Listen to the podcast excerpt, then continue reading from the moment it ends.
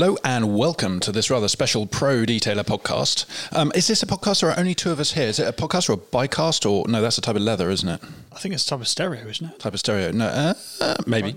Maybe. Well, anyway, long and short of it is just myself, Bert Yule, and Mr. Eirian of Sealy. Hello. And we are currently what I best describe as in limbo, because we have just stuck many, many labels onto many, many envelopes. And we are sat in the PDHQ, of all places, waiting for a lorry to come with pallets and pallets of magazines, which we're then going to slip into the envelopes. And then we're going to try and get them to a Royal Mail depot without breaking the rear springs, which hasn't always been successful. We did it last time in the Fozzie, which has ever since had what we call in the Subaru community a saggy bottom. A normal bottom. No, it's a saggy bottom. We blew the self-leveling with it. But then we did put, I think it was 800 kilos we worked it out at, so that's probably a bit much for her. I like to think of us currently in what they call the sweaty afterglow of the magazine. Sweaty afterglow. Slight hesitation to do it again, but you're going to end up in the same boat 6 months down the line. If that, because bear in mind it's August now. 4 months down the line. Yes. Yeah. Luckily, we've already got loads of stuff to do. Yeah, that is true. We thought we would just have a little natter, more not about the magazine per se, because we're hoping to do some more sort of in-depth, read-through-y sort of interviewee types podcast. But this is more of a kind of a brain dump, but a kind of a retrospect, talking about our experience of putting together this particular magazine. Because it's like our own personal therapy session. Talk about the experiences and get it out. What went wrong? Yeah, yeah. Well. Reference this magazine. I think we ought to tie into that magazine. Oh, yeah, so we haven't got all day. Don't have to incriminate myself again. Yes. So what I was going to do is ask you what article you found, not push you out of your comfort zone, but doing something a little different from what you've done before. Different in what sort of... Well, design-wise? I was thinking more communicating with people at the far side of the world. Communicating with people. That for a start, is a challenge. Yeah, well, I mean, one of the articles we have done was a PPF removal article, but not an article of how to. It's a how we did kind of thing. Yeah, it's an account based on a story. Quite a few of you probably already seen the outline of, because I picked up for the first time on social media a few months back, and that's through a company in Malaysia called Panda Auto Works, Meng and Lee over there, and I got in touch with them because, frankly, this Ferrari looked absolutely stunning afterwards and an absolute nightmare before. Had a 12-year-old PPF on it, and their removal process, obviously just one aspect of the full restoration that they did, including sending bits off for paint and sort of wet sanding carbon fibre back for badge removal, making this absolutely perfect for a well-off gentleman's collection over there. But one of the main things was removing this 12-year-old PPF from what's already quite a delicate surface. Yeah, and it wasn't a high mileage car. It was, they say, it was purely age. And bear in mind, out in Malaysia, they do get something called sun. Hot and humid out there, so it's either hot and wet or just hot. Yeah. Those are the two options. It's very binary. And they were properly involved with it. And even one thing I noticed out of your comfort zone is you wrote an introduction about Ferraris. You wrote almost a car article. I mean, I had to make some corrections on it, but I had to care that I actually gave a crap about Ferraris for a minute there. God, careful, we might have some Italian listeners. But yes, no, I si va bene. That's my Italian. I don't even know what that is. That's good. That's good. Okay.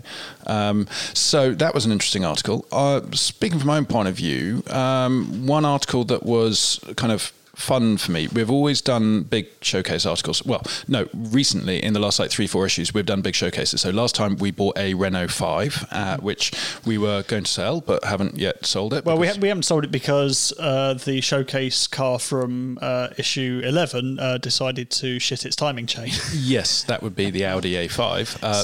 That was my car until I finally managed to pull my finger out, because obviously that happened when we were just entering the throes of magazine. I had very little time to go and search for a car that I hadn't even thought about buying. Nothing else. I don't know about you. When I think about buying a new car, I like to put at least 3 months thought into it, research them, and then completely change my mind at the last minute and go for something a bit more random. Oh no, I don't actually. Very rarely have I thought I need to buy a car. But quite often I've drunk cider and gone on eBay and bought a car. Buy a car, but you're adamant. You're adamant. You're sticking with what you've got. No, the powers that be have said I'm not allowed any more cars. You're like a guy playing blackjack who's stuck on 5. You're like, no. I'm going to stick. I don't want to risk it. There is no chance you can lose by changing. No. I'm going to stick. I have you know that all my cars have gone up dramatically in value since all this thing. But you're absolutely right about how. Dramatically as a percentage in gross figures, it's basically 50 quid. But the other thing is how we do put our lives on hold for the magazine. I mean, I delayed when we were doing. I went down to see Kelly for one of the articles, Kelly Harris and Kent, and I was due to have my vaccination. Then I got the text the day before, and I was like, nope, I've got to put it off. And the next available one was like 2 weeks later. I'm paying the price now because I want to go off on holiday, but I can't until September because everything's been put back. And I think there's quite a lot of other things that we put one side. I know my partner sort of says that I'm mental, and particularly during the magazine time, and she gives me certain allowances. It is a state of mind you have to enter. Yeah, especially because it's a small team doing it. I'm seeing all of it. They're very local. It's you're trying to balance finding interesting content, going and filming the interesting content or shooting it or discussing it with people around the world. Then you've got to find a way to translate that over into print, which isn't as easy as perhaps putting it onto a pre-formatted website where everything goes in and it looks roughly the same. Text, picture, funny adverts at the bottom for... Yeah, and it's also that submerging. You're, I think, a bit better than I am, which is, for me, I sit in the same offices every day when I'm running the PVD Association or I'm just doing normal kind of general work stuff. And you're midway through writing an article on stream of consciousness and the phone goes off and it's either somebody trying to sell you something or, something very daft. And then you completely lose your focus or an email comes through you've got to get back to. And I let my house insurance lapse by about 5 days because I completely cocked up on it. Actually, I don't ever give anyone my mobile number, so nobody phones me. No, well, you've given me 3 mobile numbers and rarely do any of them work. I would say they never work. Well, one of them cost me an awful lot of money to leave a message. It was heavy breathing, and that wasn't the message. But anyway, I unfortunately am the kind of the front person for quite a few things, so I get quite a lot of stuff. And sometimes I just pretend not to exist anymore. But when you're as fat and hairy as me, it's quite difficult to sort of fade into the distance. I'm trying to see if we've got a violin button on here, but I don't think we do, so it's just going to... That's okay, I mean, as good as I can do. Yeah, twist. And we did check beforehand that we didn't still have the mating call of the moose on the buttons from when Cav was on, because I realised I don't think we've actually changed them since then. Yeah, they're on different packs. It's been returned back to your collection. Yes, the standard. I had somebody who I sent a copy. Who was it? It was something with Mag in the early days, and I sent them a copy of the article just for them to check over. And they weren't very technical, and they said, "Oh, I've read it. Thank you very much. Can I give it back to you?" As if the PDF or whatever I'd sent them was a kind of a singular copy that you can kind of pass like an object. Well, you should always recycle PDFs because save the pixels. And anyway, going back to the showcase. So this time I actually got to do a showcase of one of my cars, which everybody has been trying to avoid for a long time. But this is a car that I owned more or less from new and then bought back fairly recently. And the outside is beyond saving. The inside, however, had lots of stuff. Now, Ian is a bit of he's good with leather. Less good in leather, so what will reviews say, frankly. Yeah, so we did a kind of a showcase purely on the interior of that car, and it was bizarre because the owner before me was obviously a golfist. We think he's quite a chronologically enhanced golfist, so we kept on finding golf tees. And then we found various other slightly gooey things. We found evidence of mouse infestation and other sort of niceties. And the thing is, every time we found something remotely dodgy, I was just like, oh, that must be one of the previous owners. At the same time as getting vaguely sort of reminiscent of a Watsit that I'd left down the driver's seat back in 2009.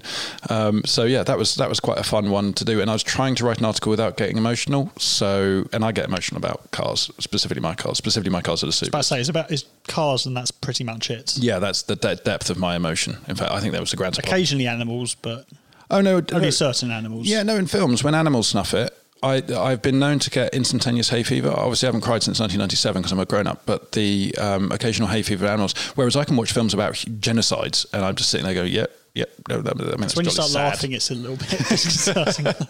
No, I try not to do that after that particular cinema. So we're going to go into what the article basically contains about everything about the magazine in our next one, but the key thing about the showcase this time is you used InDesign and actually designed something on it. I did. So, just to catch people up, everyone who has issues 1 through 8 will notice a marked difference between the format, the layout, the design between 8 and 9 onwards. Because in issue 8 and before, we were using Microsoft Word and to put everything together, and Paint. I love Paint. And chisels. I still use Paint. We occasionally used animal blood.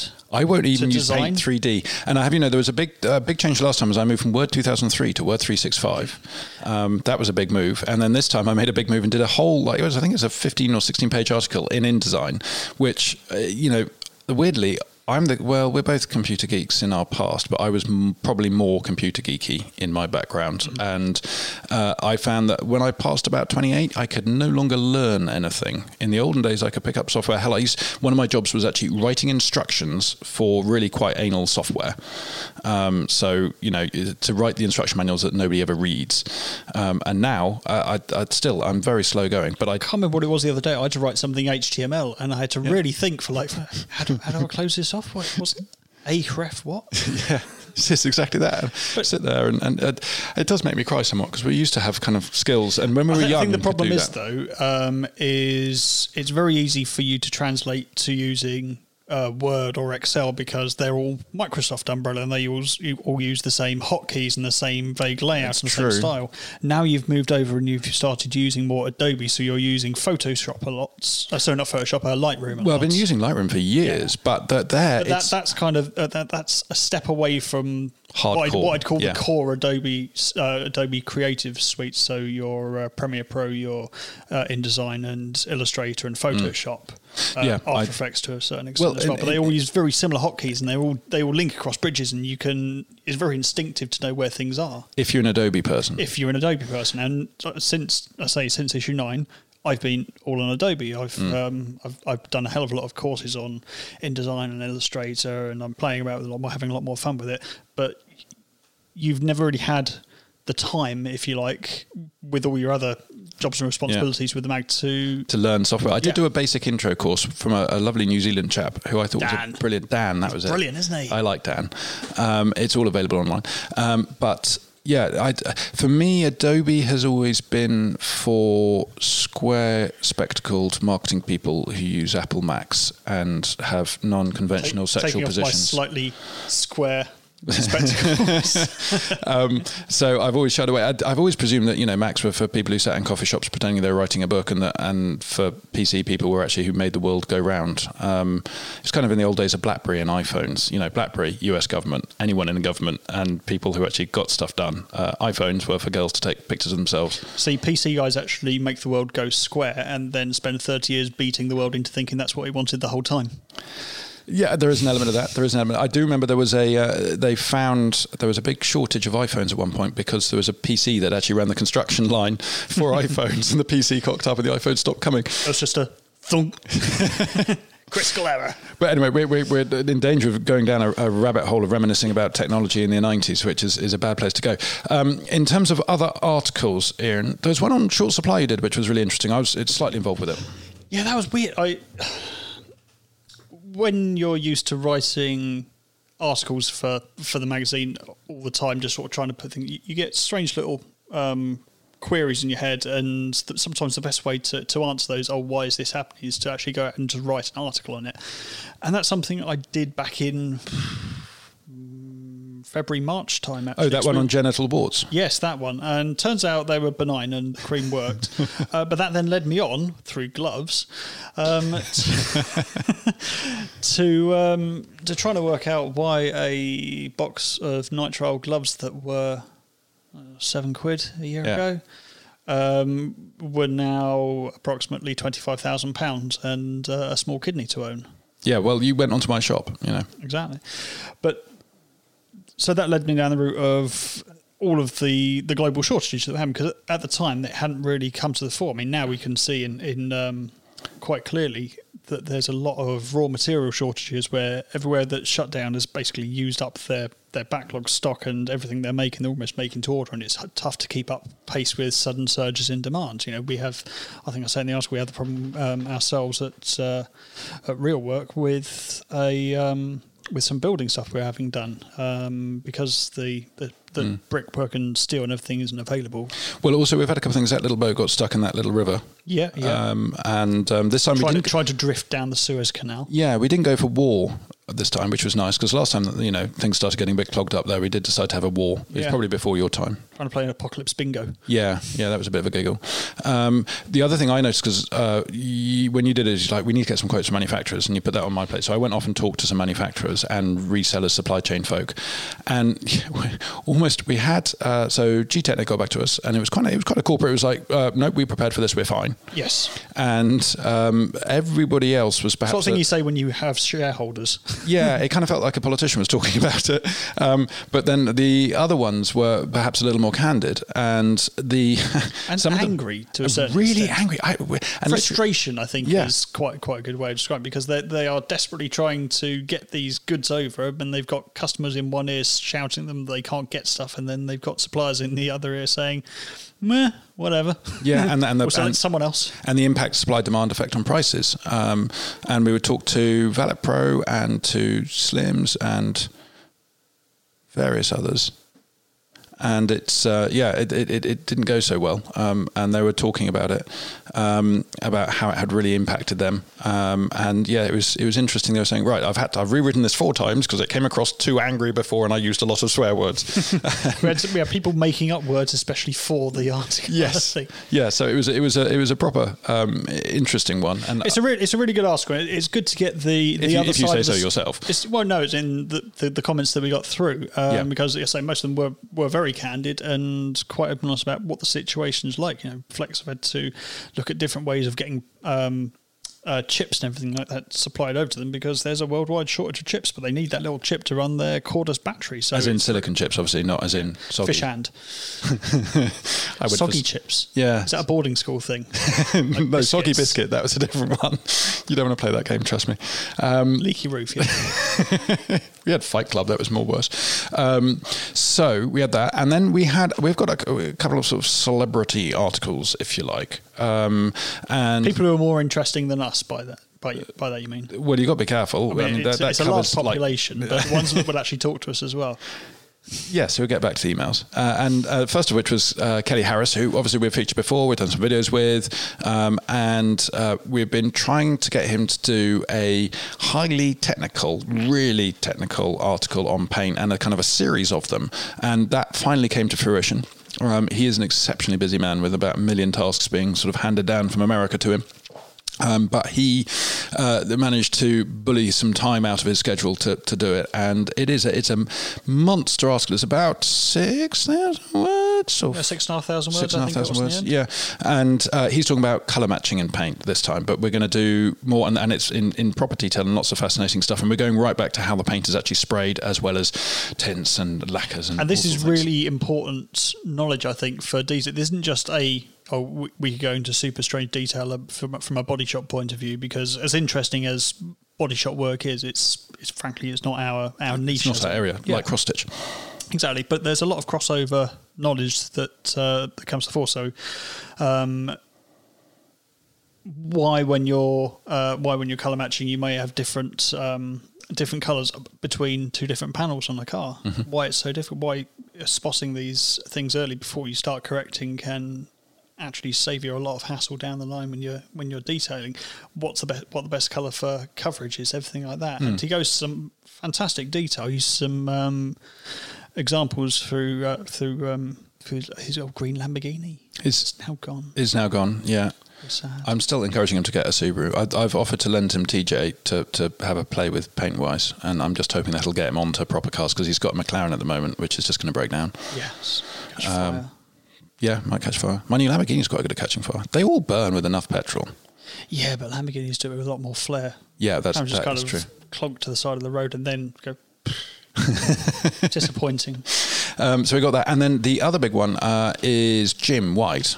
Yes. And you don't know Jim White, do you?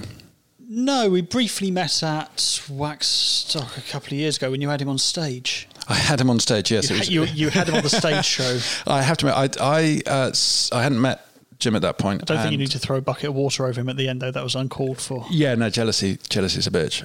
But no, he it was remarkable because I've been all day sort of on and off the stage introducing people and interviewing people and stuff like that. And normally at Waxstock, you get kind of maybe 4 or 5 people who will sit and stay, and then others are passers through who will pause either for a sit down or because they're interested in what they're watching. With Jim, or they got sandwiches or something like exactly. That. And Jim actually bought a huge crowd, and what I thought was going to be a straightforward sort of Q&A session between me and him, I started throwing some questions out to the audience. And I thought at one moment, I mean, there was one bloke, big bloke, who I actually know his name, but I'm probably not going to use it, who unbuttoned, I shit you not, he had wearing like a rugby shirt, and he just unbuttoned 2 buttons while looking at Jim dead in the face. Jim wasn't actually watching. And then he put his hand up for a question. And I thought, right, this is either going to go very well or very badly. So I made a beeline for this chap. I thought he was going to do something like sign my titty or something like that. Yours? No, his, not mine. Jesus Christ, nobody's allowed to touch that. Thankfully, nothing dramatic happened. He asked a question about why he was so successful. But it was there was a real following for Jim. And there was actually a queue of people at the end lining up for Jim's autograph. Yeah. And that's never happened to Dom Colbeck. Ah, well, no, it's not. Strangely, because I like Dom's autograph. I could use it to sign the checkbook that I've nicked. And so there's that. So on the one hand, you've got this kind of celebrity with lots of followers and a huge YouTube channel. But I think more importantly was that this was an interview where we got really deep into where he started, how it all began. And I think the most beneficial, although kind of the best bit of it, is we've got 3 pages of guides, one on guide to building a YouTube channel, one to building a detailing business, and another on something else. 3 like kind of 5-step guides, do's and don'ts sort of things. And they are, you know, really useful for anyone at any point in business, I think. And then the rest of it was kind of his story, but it's delivered in such a humble way, and a kind of humble and I hate to use the same word twice in one podcast, but candid way, that I kind of really appreciated it. And the fact that we had, you know, he gave us the time of day, which is cool. So that's a really interesting article, and we had to do it remotely, so we were relying on kind of third-party photos and stuff like that. That was the interesting thing, because you'll notice on the article there's a lot of SFX. Slightly artified photos, and that's not because we took rubbish photos. We just didn't take any photos at all, so we had to kind of work with what we had in terms of some photos Jim kindly supplied. Some of them were screen grabs, some of them we got a lot of childhood photos from him, which is not childhood, sort of his early years car care kind of. Well, it's photos. Impossible to get good screen grabs off OnlyFans as well. Right. Is that where you get your... Let's just pause on that a second, shall we?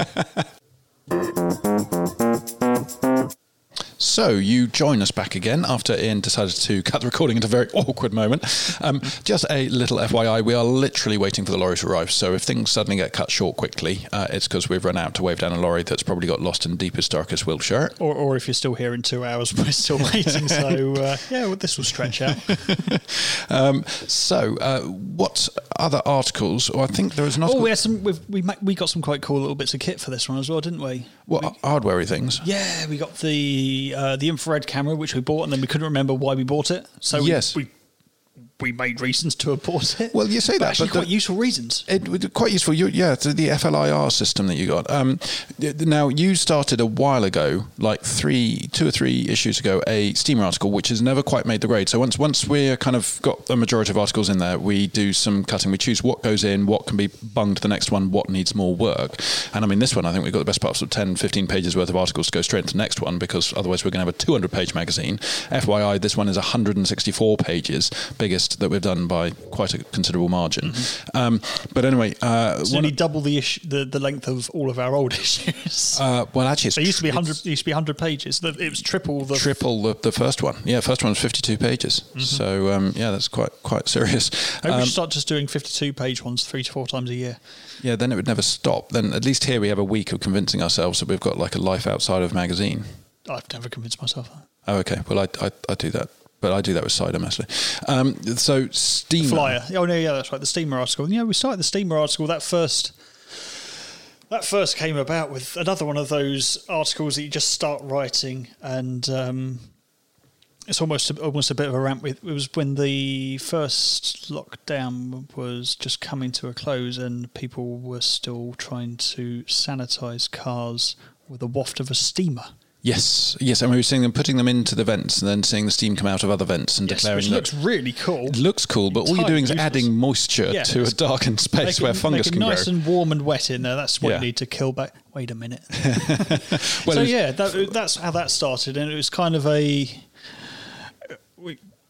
there's only so much you can talk about in a rant, so we decided to actually have a look and see what steamers there are out there, because steamers are really useful, obviously, in detailing. And do their sets. And we were trying to compare, we start with what I describe as a domestic steamer, right the way through to a kind of light-duty commercial steamer.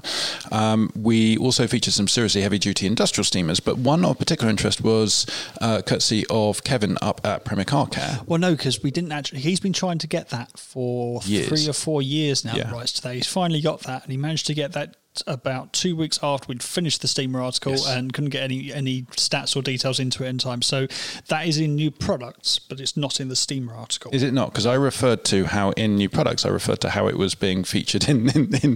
Did you even read the article, man?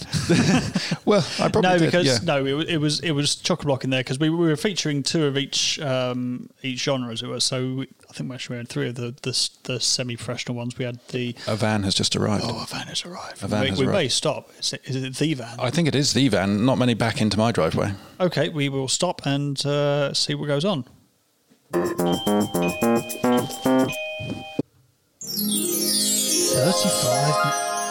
later.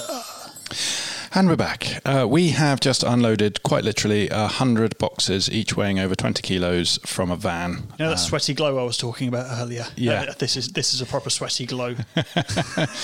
We've got the magazine. It's always a hard-mouth moment when we first get hard copy, because we sit there thinking, crap, where have we cocked up? What have we missed out? What have we put in that we shouldn't have done? What made the edit, etc., etc.? We are professionals. I just heard you say hard in mouth. And the phone's just gone as well, which is fun. But we're going to ignore that for now. And in the meantime, we are just about going to wrap up here, because we have got to start licking and sticking many, many envelopes. Yes. How many have we got to get? Oh, I can't even count how many we've got to get out today. Yeah, it's over 1,000. Yeah, subscribers are going out first, obviously, just priority. That's what we said. Yeah. All the pre-orders, everything like that. And everyone who's ordered for first-class postage as well will go out. They will all definitely going to go out today. I don't see any reason why they wouldn't. No, not unless we manage to break two cars. And we will do our very best to get absolutely every single issue out, but there are only so many paper cuts one can take in an afternoon. Yes, well, it's the blood loss. So anyway, looking forward, we will be doing a little walkthrough video of the magazine fairly soon, possibly today if we're still going. If not, it'll be first thing tomorrow. We will also be doing lots of interesting podcasts. We've actually booked up our diary yesterday for beginning of September. We have got some cracking people coming. Some serious heavy hitters in the industry, and people you wouldn't expect as well. Yeah. People who perhaps are known only by reputation. So, keep your ears and eyes open for those. In the meantime, your magazines will start landing in the next couple of days. I really, really hope that you enjoy them. It does look awesome in the flesh.